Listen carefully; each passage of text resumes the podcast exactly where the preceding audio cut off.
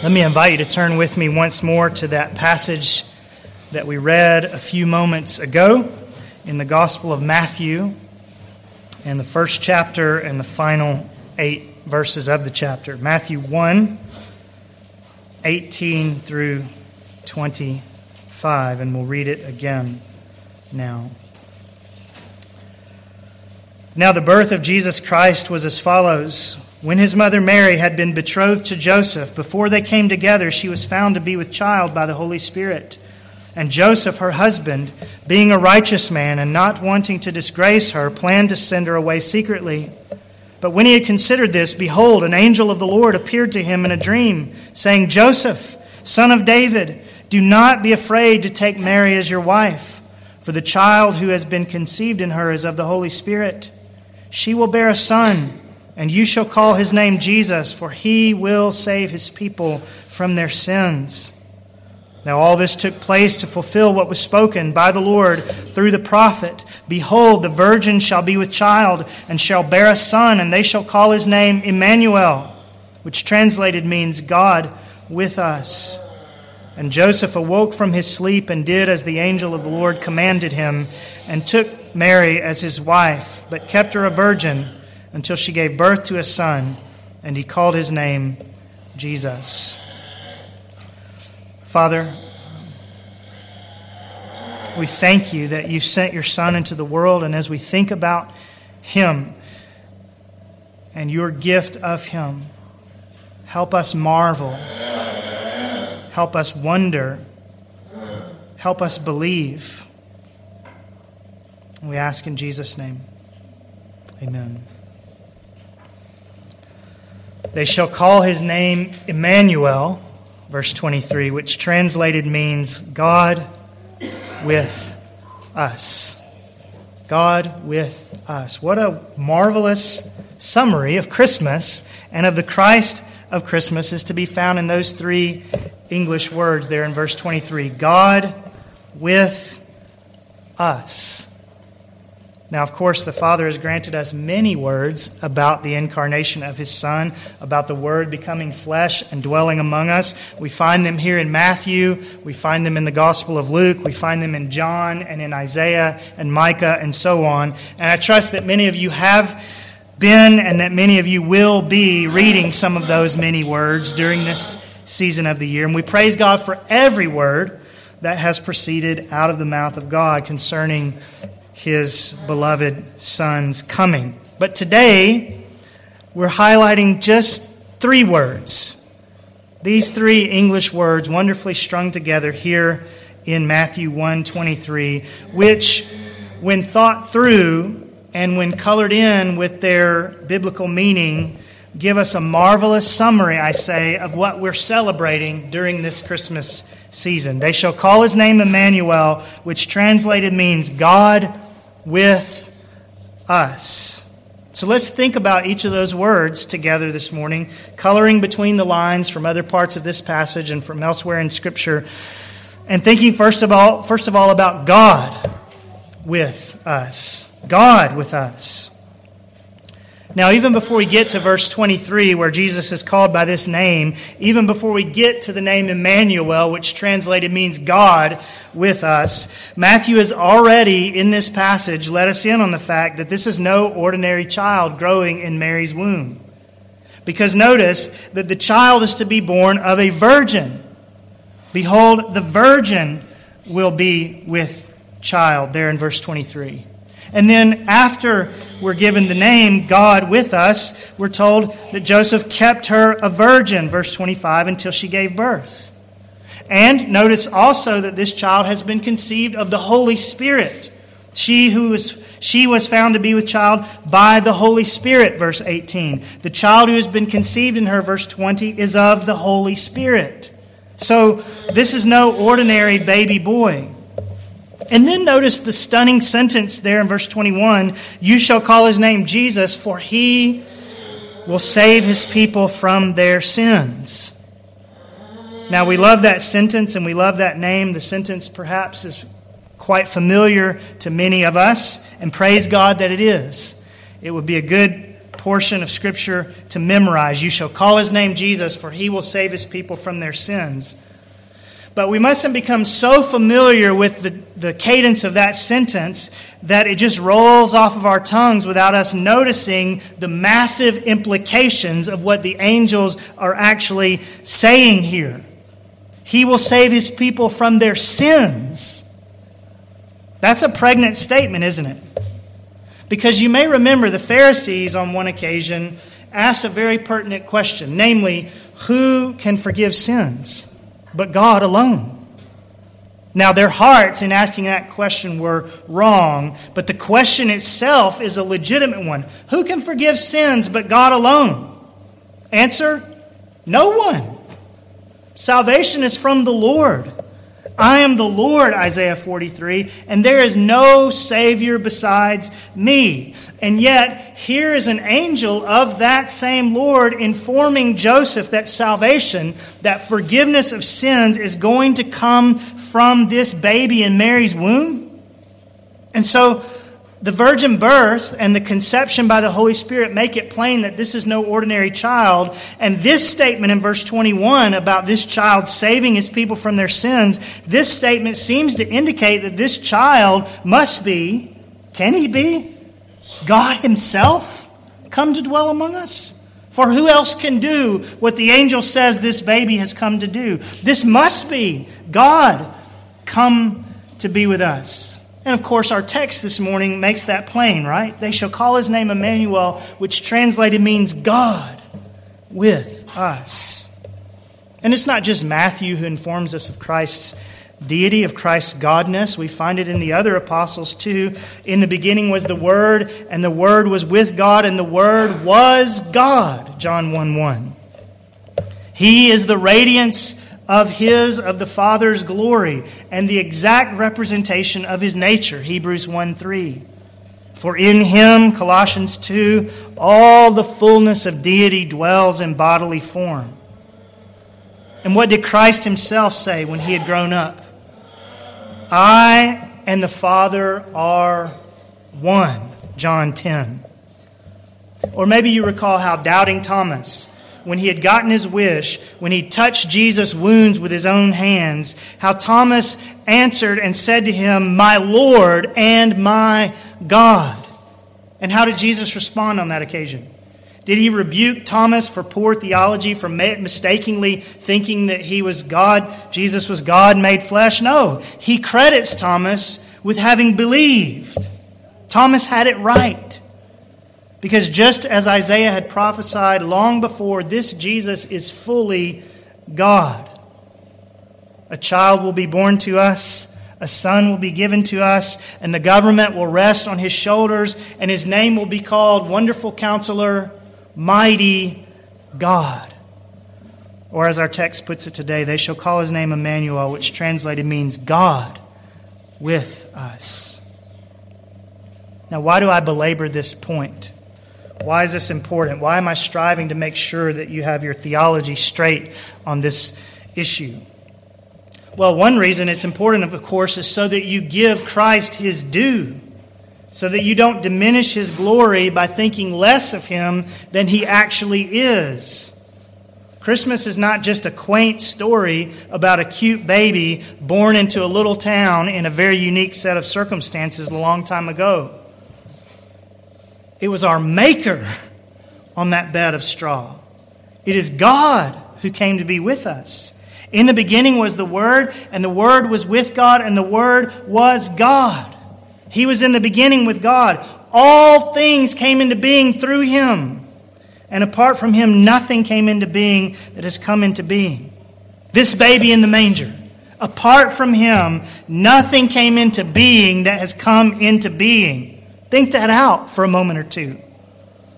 This means that this Jesus, now incarnate in his mother's womb and then lying in a manger in Bethlehem, this Jesus created his own mother.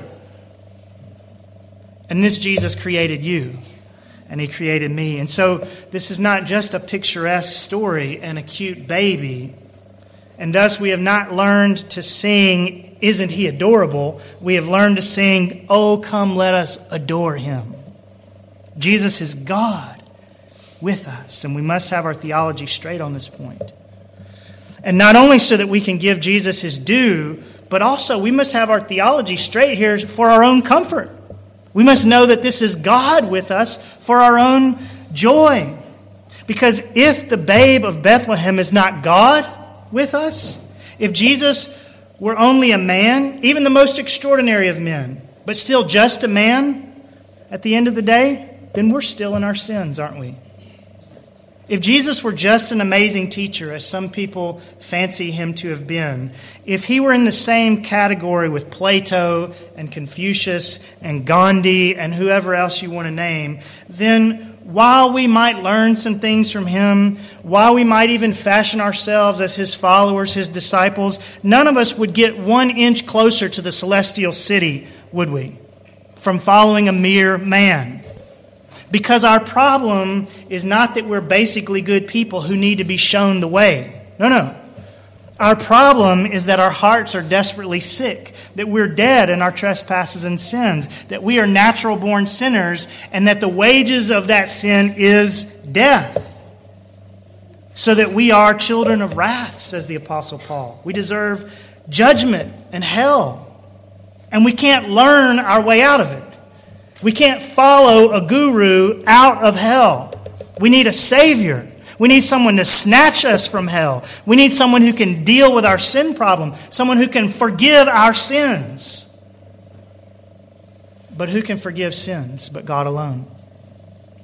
And so you see, there's no ultimate comfort in a Jesus who is just a good teacher, just a cute baby in the manger, just a wonderful story to remember every December 25th. But if the child of Bethlehem is indeed God with us, well, then he can do exactly what his given name of Jesus announced that he would do, verse 21. Namely, if he is God with us, then he can save his people from their sins. Praise God today that Jesus is God with us. But then notice also that he is God with us. God with us. And God with us means, first of all, God among us. God come to be among us. In the Old Testament, the Lord came and dwelt among his people in that famous tabernacle built during the days of Moses. And the Apostle John, after he tells us that the Word, Jesus, was God, goes on to say that the Word became flesh and dwelt among us. Or literally in the Greek, the Word became flesh and tabernacled among us. So the idea is that God came to dwell, came to tabernacle among his people again in the person of Christ. God with us. God among his people. That's an amazing thing. And then we must also say concerning this middle word in the phrase God with us, we must also say not only is Jesus God among us, but he is God with us as one of us. God with us in our own flesh and blood. God with us in our own human nature, both body and soul. Emmanuel, God with us, not only came to be God among us, but came to be God as one of us. Jesus is very God of very God, but he is also now in his incarnation very man of very man as well, truly human. For notice here in Matthew 1 that Jesus was conceived, verse 20, in a human womb, and that he was actually born, verse 25.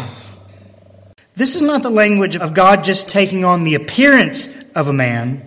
This is conception in and birth from a human womb. And so Matthew is showing us, isn't he, that this Jesus is truly human, that he's actually one of us.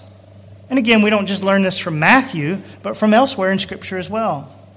In the beginning was the Word, John 1:1, and the Word was with God, and the Word was God, and the Word, verse 14, became flesh. The Word became flesh and dwelt among us. Or remember how Jesus, praying about his impending crucifixion, coming under the wrath of God in the Garden of Gethsemane, remember how Luke tells us that being in agony, he was praying very fervently, and his sweat became like drops of blood falling down upon the ground. That's not a description of someone who just seemed to be human. This is a description of a real, live, flesh and blood man. It's a description of a human soul experiencing agony, Luke tells us. And it's a description of a human body as well. The agony working itself out physically through his sweat glands. Jesus is fully human. He has a human body and he has a human soul. And for more evidence of his humanity, just remember doubting Thomas again. The scars in Jesus' flesh and the fact that Jesus actually had flesh and that he really was risen and was not a ghost, caused Thomas to announce that this risen one was God made flesh. God, Thomas said. But the scars also demonstrate, don't they, that Jesus was God made flesh, that he was God with us as one of us. So without leaving behind his deity or any part thereof, without ceasing to be God with us, Jesus also came to be God with us, God as one of us, very man of very man, truly God and truly man. So dwell this Christmas on the deity of Christ, on the fact that he's God with us, but dwell also on his humanity. And remember all that you have, if you belong to him, all that you have because of his humanity. Or conversely, consider that if Jesus were not a man, if he just seemed to be a man, if he's just a great mythical character, as some think, if Jesus were not incarnate with a human body and a human soul, think about all that you would lack and all that you would miss. If Jesus is not truly human, think about what we would miss by way of his example.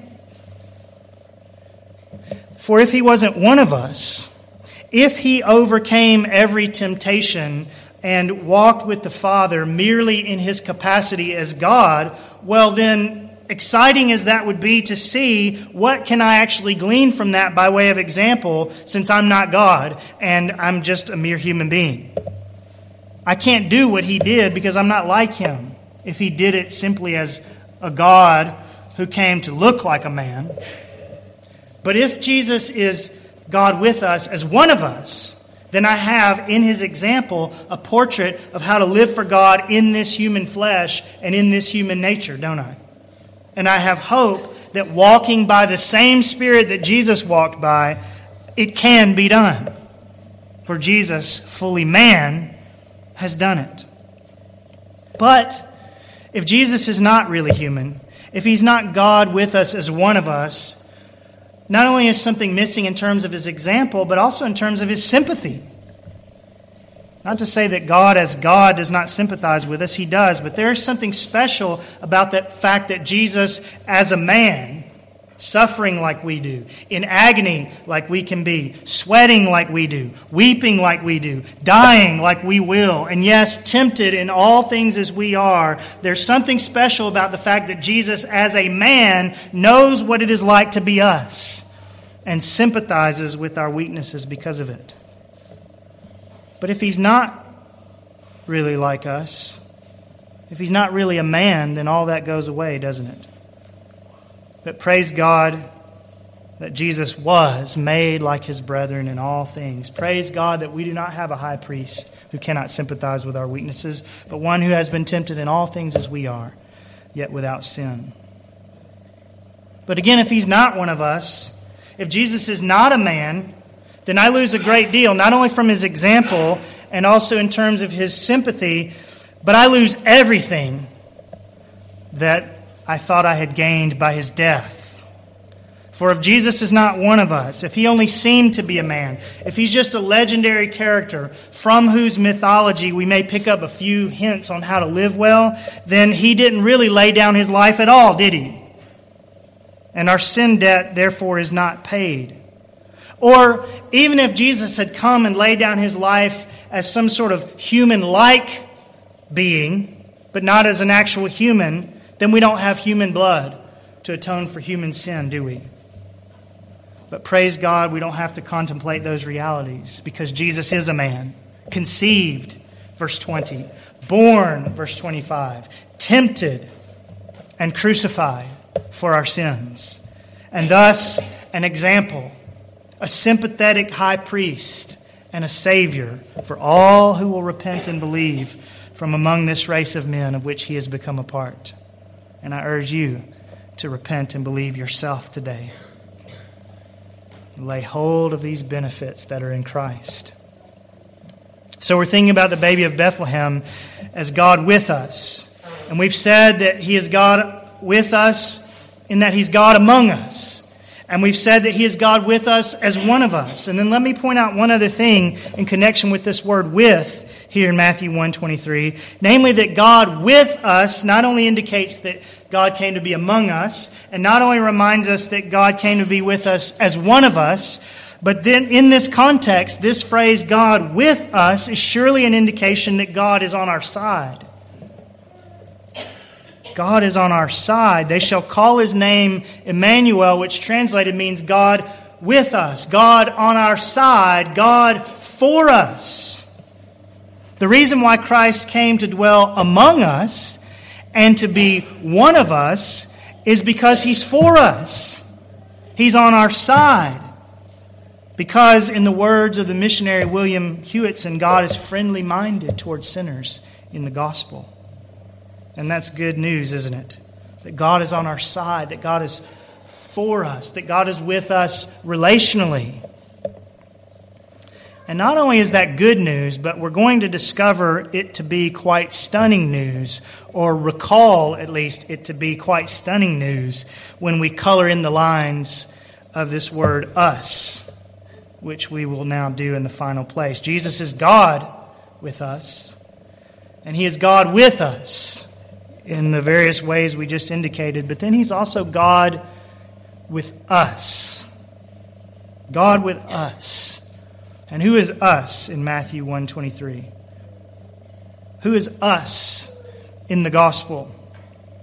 And specifically here, I want to answer this question. I want us to think about the us with whom God is with in that last sense in which we discussed God with us. I want us to think about the us whom God is with in the sense of whose side God is on in Christ.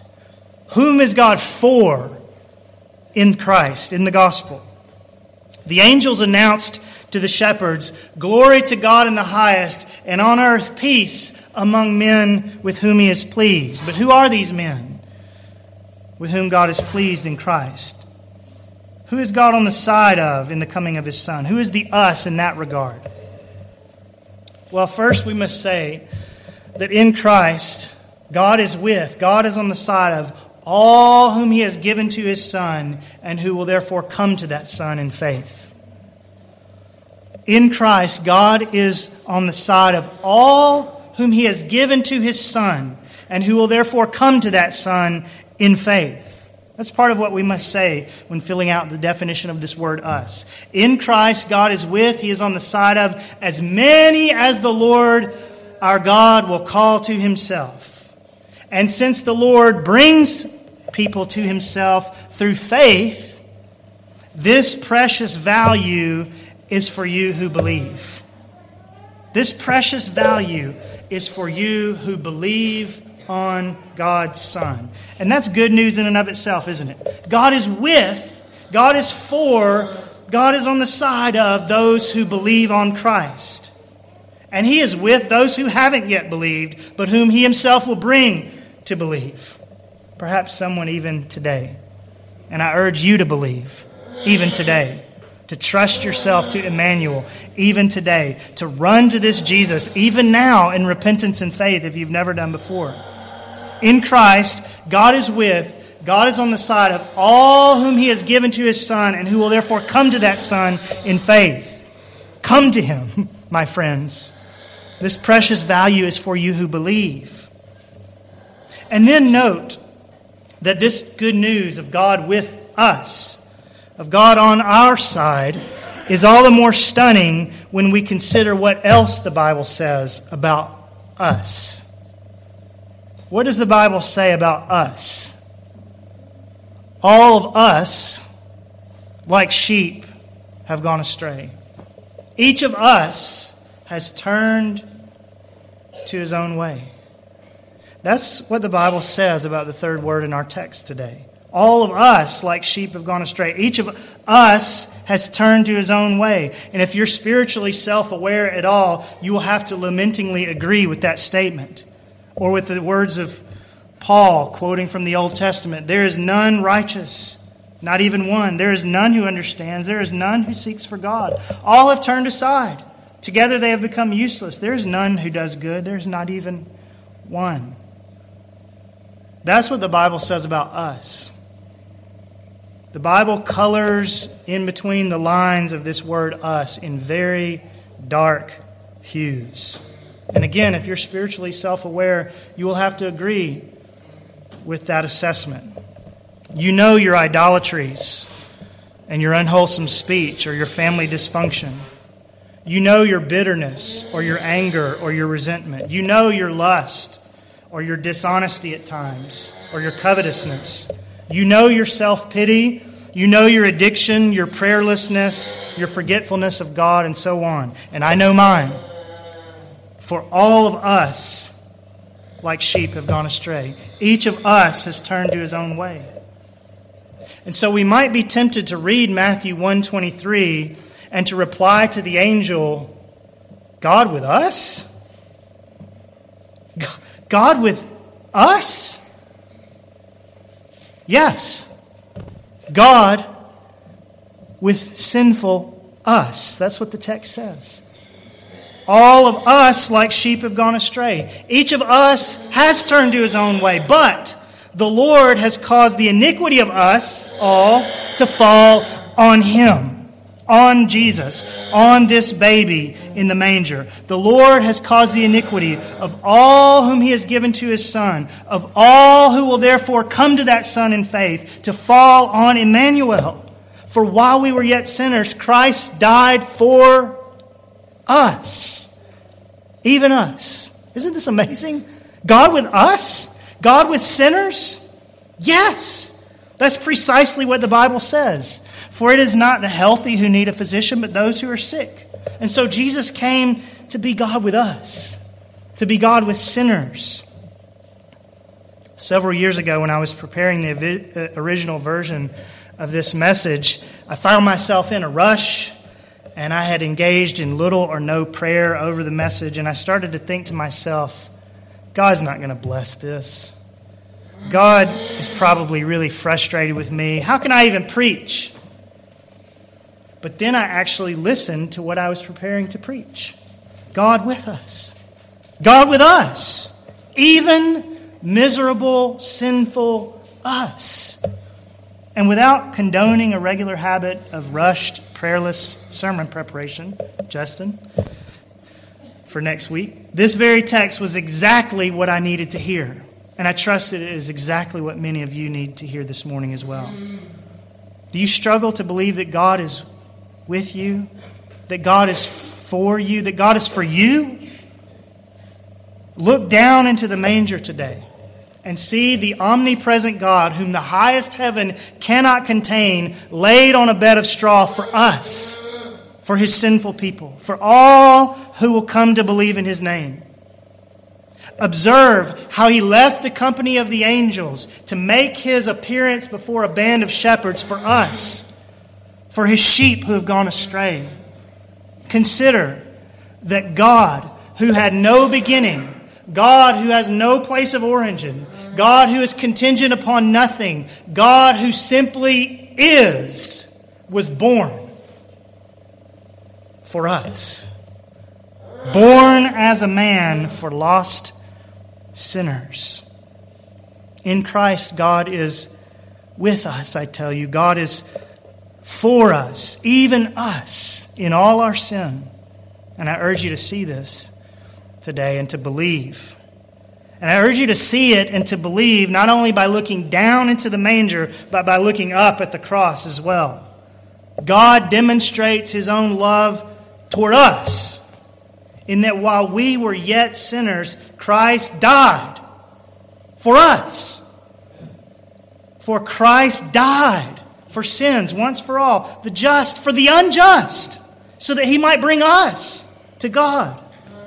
God did not spare his own son, but delivered him over for us all. God with us, even us, in our sins. And so won't you trust this Christ? Won't you repent of your sins and believe in his name?